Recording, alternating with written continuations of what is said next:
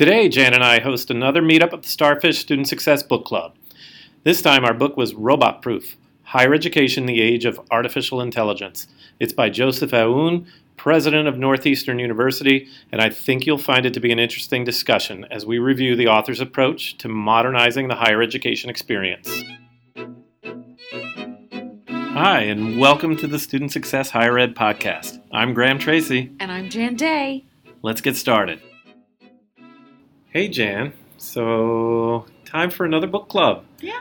Uh, this time we read Robot Proof Higher Education, the Age of Artificial Intelligence. And um, I found it fascinating.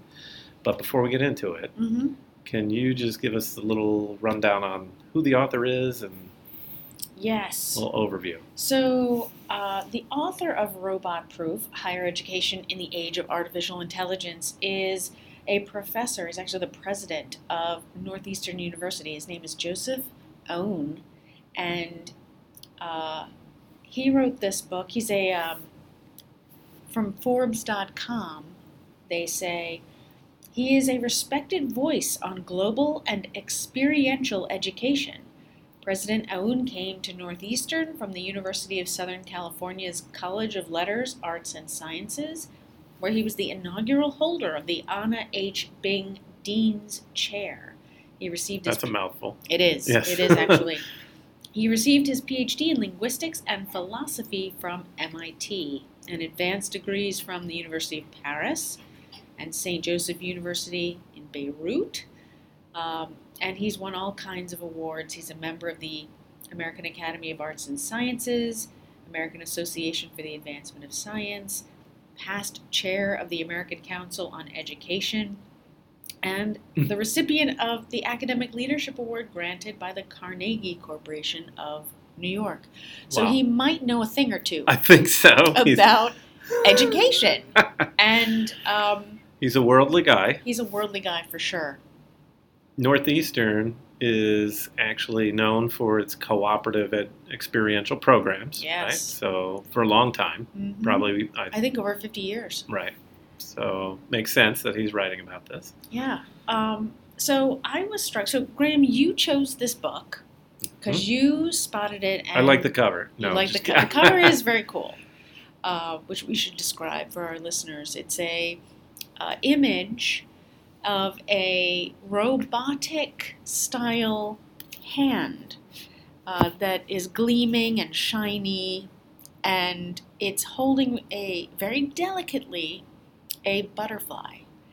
And I think, you know, we weren't planning to talk about this, but I think this is a really important it's a, it's a lovely analogy in terms of what the book talks about, in my opinion, because where the butterfly's delicate little legs are touching these sturdy yet graceful fingers on the robotic arm or hand, there's I mean it's the it's the most delicate of touch points.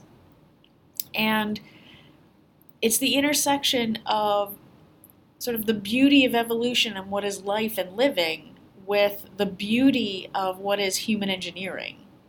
And this book, or the cover, shows the butterfly is on top of, or it's above the robotic hand. And I wonder if there's something there about a story of we can rely on a foundation of human engineering and all the wonderful power and uh, freedom that use of robotic technology can give life. But life is ultimately in charge Hmm. of or above Yeah. the I engineered thing. I was almost thinking of it also as because it's the hand is sort of either releasing or pinching the legs, and I was thinking about it as releasing the butterfly legs, almost with some freedom in mind. That Mm. perhaps if you um, follow the principles in this book, then you can free your mind to a different way of educating yourself to overcome the coming robots. I don't know. That was another thought I had. Oh well, uh, kudos to the book jacket designer. Uh, it's a hard job, and I think they've done a lovely job with with the art. Um, so, So Graham, this- you chose this book actually uh, quite a while ago, Yeah. and uh, we're we've been working our way through a number of of student success related higher education books, and we were itching to get to this one. We finally are here. Um, my question for you is, why do you think he wrote this book now? Well, aside from the fact that I think he helps promote the Northeastern University, which I'm sure is part of it, uh, And their nonetheless, approach to education. and their approach to education with experiential co-op learning, that sort of thing. I think that um, it is really a combination of things. Probably one is obviously technology is coming at us fast and furiously with artificial intelligence. Everybody's got an Alexa or a Google Home or something in there, or, or at least one of those companies is pushing to have it in your house nowadays. Um, and you know, it's becoming clear that a lot of uh, jobs in the future may actually go away Mhm. um, by way of technology displacing them. And so there's this fear, I think, in the population at large, um, as you read articles in different newspapers and other things, just coming up in popular news, not just higher education news. And um, that combined with the fact that there's been such a push for STEM um, in higher ed overall and through government programs and just everywhere you look, it's STEM, STEM, STEM. And you're seeing declines in liberal arts um, programs and that sort of thing. So, um, seems to me this is a good time to Yeah. start rethinking how to leverage the best of all of those things and and figure out how to, as a society, educate people to overcome some of the potential obstacles with technology being one of the largest coming at us right now. Yeah, I think timely. It's it's spot on.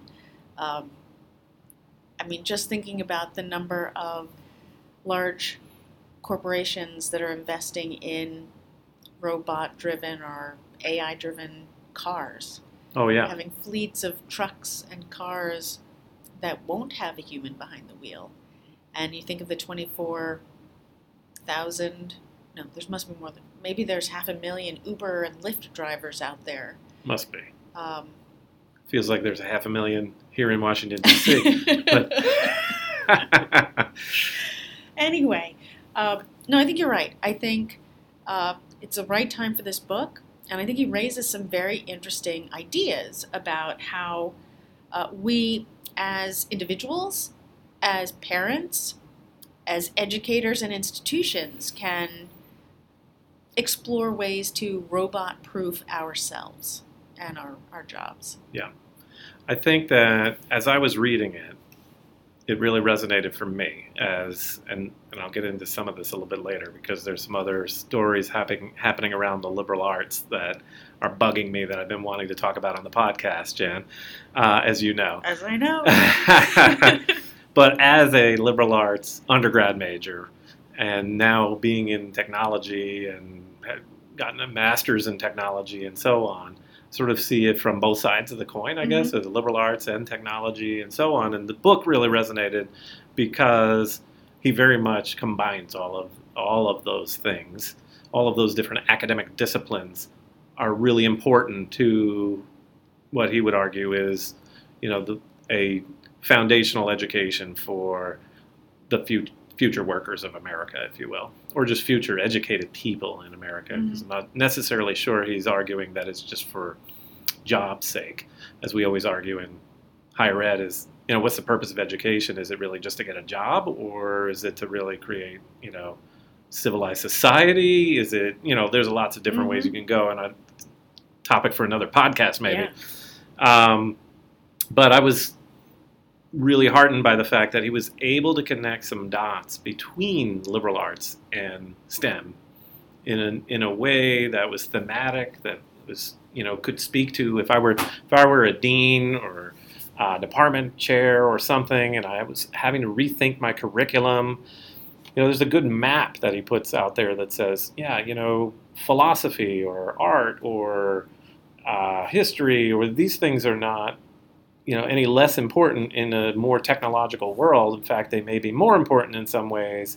And so here's a way to think about the curriculum where you could weave in all of these various topics together, including the technological, the engineering, and so on, such that at the end you're going to get a much more well-rounded set of people who can do more creative things, more things that maybe machines will not be able to do.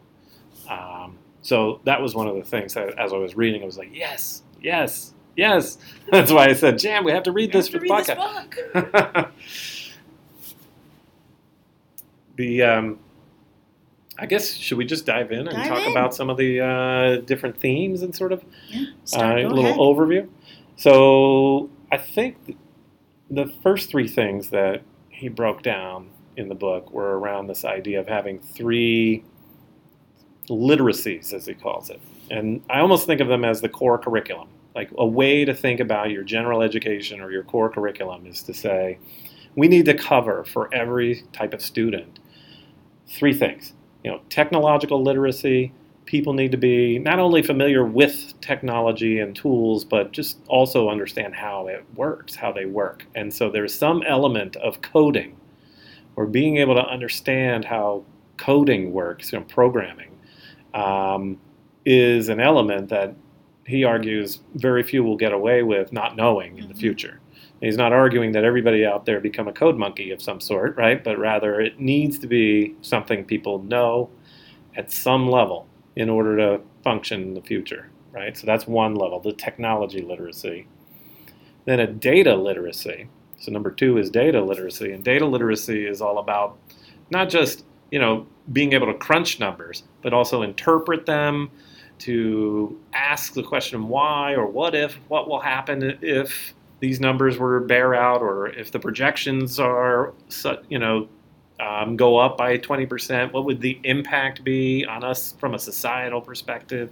Things like that. So it's really more interpretive about data. So Mhm. literacy and data.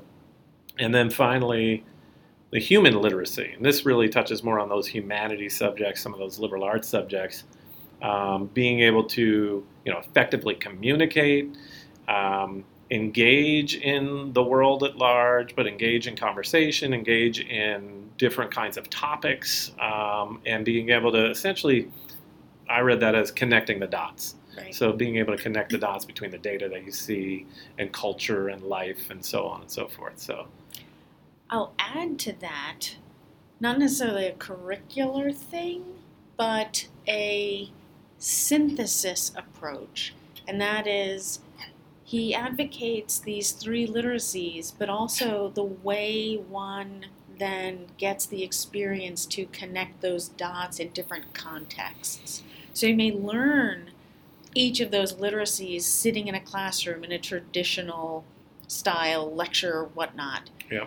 Um, but that the true learning or taking it to that next level where you go from I've learned a fact, I've learned how to apply it in the context of the classroom, and then going out into like the wild yes. where you're in an office setting or you're in a cooperative experiential learning environment where you are presented with day-to-day problems that that business or organization or group is trying to solve and you're there with your smarts and your wits and your cleverness with probably a team trying to figure it out Yep. and that that act of being in the moment in these unfamiliar settings where the rubber hits the road is when those robot proof learning moments happen. hmm And you know what's interesting as you were saying that, Jan, I'm sitting there thinking, it's hard to articulate this point, right? and this is one of the reasons why I think the liberal arts get slammed all the time, right? People cannot make the link to how does philosophy uh, map to a product management decision or um, you know any kind of a decision in business world, let alone in the higher ed administrative world that Mhm. we're talking to probably today. So um, you know, I find he does a good job of trying to do that and connect it and sort of giving you the, the words and the themes to be able to help people make those connections. I'm, I watch it in my own kids now who are in college and doing some in, internship experiences and things, and the ideas that they're coming up with. They're in the liberal arts, and then they, you know, my son starts talking about this idea that he has about connecting this with that and the other thing, and I'm like, whoa, okay. He knew nothing about banks, and now he's in the banking world, and he's talking about connecting public policy and banking and products and how technology works and so on, and and it's you know this sort of idea of going through, and he's doing both this liberal arts and an information sciences minor. So the combination of those two coming together and being able to make connect these dots, I think he's onto something here. Yeah. Uh, uh, the author. Um, there were four other areas that he talked about com- cognitive capacities. Okay. And so um, these were really ideas that he said should, I guess, stream through the curriculum, right? So, in other words, you can still teach all of the various topics that are happening in every single major or minor combination that you have on campus. But that if you really want to think about, well, how do we make some of these courses more meaningful for the future? then there should be a stream of these capacities going through it. They, should be looked at. The syllabus should be looked at through the lens, these four lenses, if you will. Um, you know that there's a critical thinking lens, like how are we enabling or you know building up a capacity for critical thinking. There's systems thinking. How are these connected? You know, how are all of the various components uh, connected together?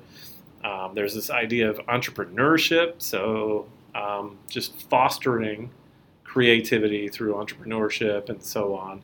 And then um, what he calls a cultural agility, which is sort of a unique way of talking about um, you know global awareness and being uh, understanding that it's you know the whole world is connected and that we need to be thinking about how different things that we're doing, new inventions, new um, what our job, you know, where our job fits in culturally, not just within the United States, but across the world, because um, we're all connected now. Mm-hmm. So, um, just some interesting ideas in terms of the way institutions could start thinking about as they reassess their curriculum over time and so on. Um, just some really cool themes, I'd say. You know, as you were talking, I, I thought back to my one of my um, first jobs where I was a hiring manager and uh, working for a consulting company uh, here outside of DC, and I was having to look through hundreds of resumes to try and find, you know, the right person to fill some of these positions, and we were inundated with people of uh, resumes of all kinds, and I consistently found myself drawn to the skills that uh, philosophy majors, religion,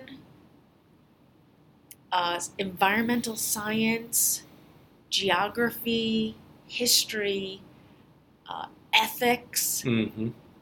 These students who'd come out of various kinds of higher ed institutions with the, the, the training and the experience of thinking critically, like all the things that, that you just listed, uh, thinking in systems, making the connections across time and space and conceptual linkages, yeah. were much more successful in the kinds of consultative work I needed them to do because they came in with a natural curiosity, an understanding that they didn't know everything and they wanted to learn more. And so I can't train that. Right. Right? But I could take that and then say, I'm going to make you an Oracle DBA. And they'd be like, awesome. Yeah. And so um, a number of them, after they'd been with me for a while, we were hanging out, and one of them came back for like Christmas break and said, Jan, I went home for wherever home was, and my parents were so excited because their philosophy major daughter had a job. Just in general. just in general, Okay. they were so excited, and that it was this highly technical uh, career path that she she hadn't envisioned for herself, and didn't major in that, but found she was a natural at doing database administration, and her parents were over the moon, and because of course. I you don't know what a don't- philosophy major might be unless you think they're going to be a professor. Right, exactly, exactly. Right. So, time and again, I think um, these co- people coming out of higher education uh, institutions with those skills are they are set up for success. Yeah. Um, I I think that's a great example. That's what I feel about for myself. I was a history major, somehow landing in the technology space, right? And I can draw the map for it or whatever, but I wouldn't have ever anticipated it. Um, and I wish I. You reminded me of an article I read. And I think it was uh, actually Google, who had done an evaluation of their employees and look to see, you know, were the STEM majors. Obviously, they need, especially pro, you know, they need programmers, so they're hiring programmers or coders in many cases. They also hire across All other lines, domains, yeah. right? Um, but in this um, in this particular article, if I'm remembering it correctly, they were talking a lot about the fact that they were realizing they had too many people that were too STEM heavy. They were too into the coding, and that their best employees were the ones who were most creative, who also had the liberal arts or humanities um, or some other kind of, like you were saying, the philosophy major, who also was interested in technology or the Mhm. programmer on the side. They went to a boot camp, but they were actually an undergrad in some other, you know, in religious studies or whatever. Right. Yeah. And so, you know, I think the challenge is the challenge for institutions in particular, um, and I, I feel it acutely for my daughter right now, who's talked to the um, the career services department uh, at points where they often have a hard time helping the, the students make direct connections between these sort of more broad topic areas and a job like a DBA Mhm. or a product manager or an advisor on a college campus or you know you name it. They don't always there's not an advising major. Um, you know you come at it from a variety of different ways.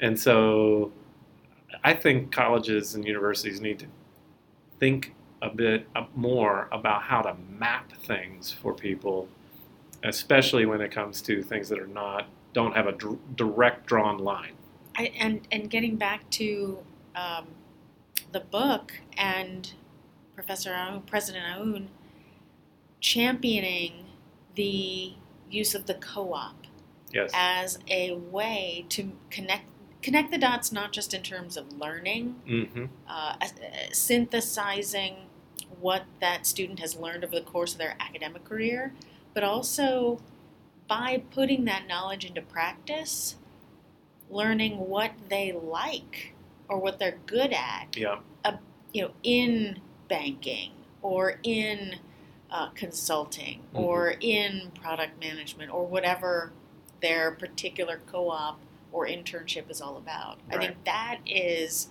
um, that's a marvelous experience that they've clearly baked into the way Northeastern does uh, structures their education. Uh, but how? I mean, you're you've got kids in college. How are you talking to them about getting that kinds of hands-on experience?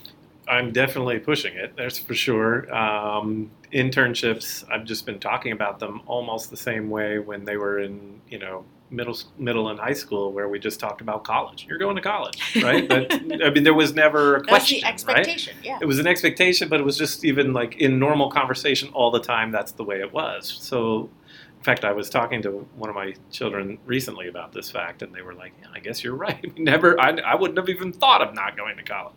So sort of doing the same thing. Like, well, when you get an internship, and when have you applied for internships? Have you gone to the career services office? So there's all that. I definitely see, and now that they've done some internship experiences, the dot connecting that we're talking about is definitely happening, and um, they are going in different directions than I might have otherwise thought um, originally as well. Um, so I totally agree with the idea that you know a co-op experience or an internship experience and multiple of them is the way to go. Hard to do because they're competitive, they're hard to find. Um, Yeah, can we talk for a moment about this? Is one thing that I struggled with reading this book. First of all, I, I thoroughly enjoyed it and I would recommend it. Yeah. Um, but as I was reading it and and absorbing the information about co-ops and internships and and their importance and and thinking yes, everyone should get that experience. You know, I think back to the fact that, like you're saying, they're competitive, they're hard to get, they're prized, and they can be out of reach for Mhm. many students, not because they're not academically or socially ready, but because they can't afford to take an internship. oh yeah, that's true, especially if they're unpaid. Right. The good news is more of them are paid uh, nowadays because I think there were some law changes a few, I don't know, three, four, five years ago or something. So more are paid than they once were, but totally understand. I mean, it, if you know, you have to get to the jobs, you have to be able to um, Dress for the job. dress for the jobs exactly and to even get the jobs in the first place you have to have some experience from high school days maybe if you're a traditional age college student so it's it's a challenge all around and then you know a lot of people don't know that this is that important they start thinking Right. about um, the idea that well let kids be kids and they'll find their way and all of that is good and true to some extent right? But um, at the same time the world's gotten a little bit different. Things are ex- much more expensive. College is a lot more expensive. The risk is higher. If you gra- if you don't graduate with debt or you float around and you take five years or six years to get through it if it's a four-year institution that we're talking about uh, that's a lot of money on the table. So parents being able to know that this is a critical thing and you know coerce or convince or educate their children on that fact and jan you know me and you've seen me interact with my kids i don't know how you would categorize my I'm totally brainwashed, just like they are now. I've drunk the Kool Aid. yeah but i can understand that people are at a disadvantage Yeah. if they don't either have a parent that's talking about it um, I think especially you know, or have the money and especially the your- means, a car. Your first gen, you don't come from a family or a community situation where assumptions about higher education and the value of an internship or networking with people in positions to suggest you do that internship or work at the elbow of someone. So Yeah. anyway, that uh, that's my only that that wasn't really touched on in the book. Mhm, mhm. Strategies for uh, making those experiences more generally available. And and I don't know this institution, and maybe Mhm. they have programs in place to Yeah, ensure that that kind of access is readily available across Right. the board. I think they have a lot of partnerships Mhm. at uh, Northeastern that are pre-built around the co-op experience and that sort of thing. I think one of the differences with the co-op versus an internship, right, is the idea that you're then bringing back the learning from the work experience back into the classroom in some way, right? Whereas an internship, you're sort of on your own. Like, go Right. find something this summer, um, and we'll counsel you and guide you and help you with a resume, but um, it's less connected, right? You you have to make the connections for these things, as opposed to them being connected within the curriculum or the design of the academic approach. I would say. Um, so yeah, uh, it's that part is. Uh, I, I think I think institutions will struggle with that for a while. I mean, Yeah, I think they know that they need to talk to their students about this fact. But how they have put the systems in place to be able to really accelerate or amplify students' ability to do this is probably a, a, a new struggle for Mhm. you know career offices and advising offices to, to well, think about. luckily, they will have this blueprint uh, to some degree in the book, and obviously, he seems more than willing to come talk to folks interested in learning how to put these kinds of systems and processes in place. So, I think um, that's a great conclusion. yeah. Any any last thoughts? What would you recommend the book, Graham? I would definitely recommend the book. Um, it is, like you said, a blueprint. It's a little bit academic, but it's not a difficult read, and but it's not a popular read, if you will, like some of our previous. This isn't uh, sitting books. on the beach. It's not a beach read, but it will give people the words to help make change on their campus if they're Mhm. so inclined. I yeah, say. no, I thoroughly enjoyed it. Thank you for recommending it. Absolutely. Thanks, Jan. If you enjoyed this episode, please subscribe and leave us a review on iTunes or your favorite podcasting service. Also, show notes can be found on our website at studentsuccesshe.com. And if you have questions or thoughts to share, please leave us a comment on our website, Facebook, or Twitter at Student Success HE. Until next time.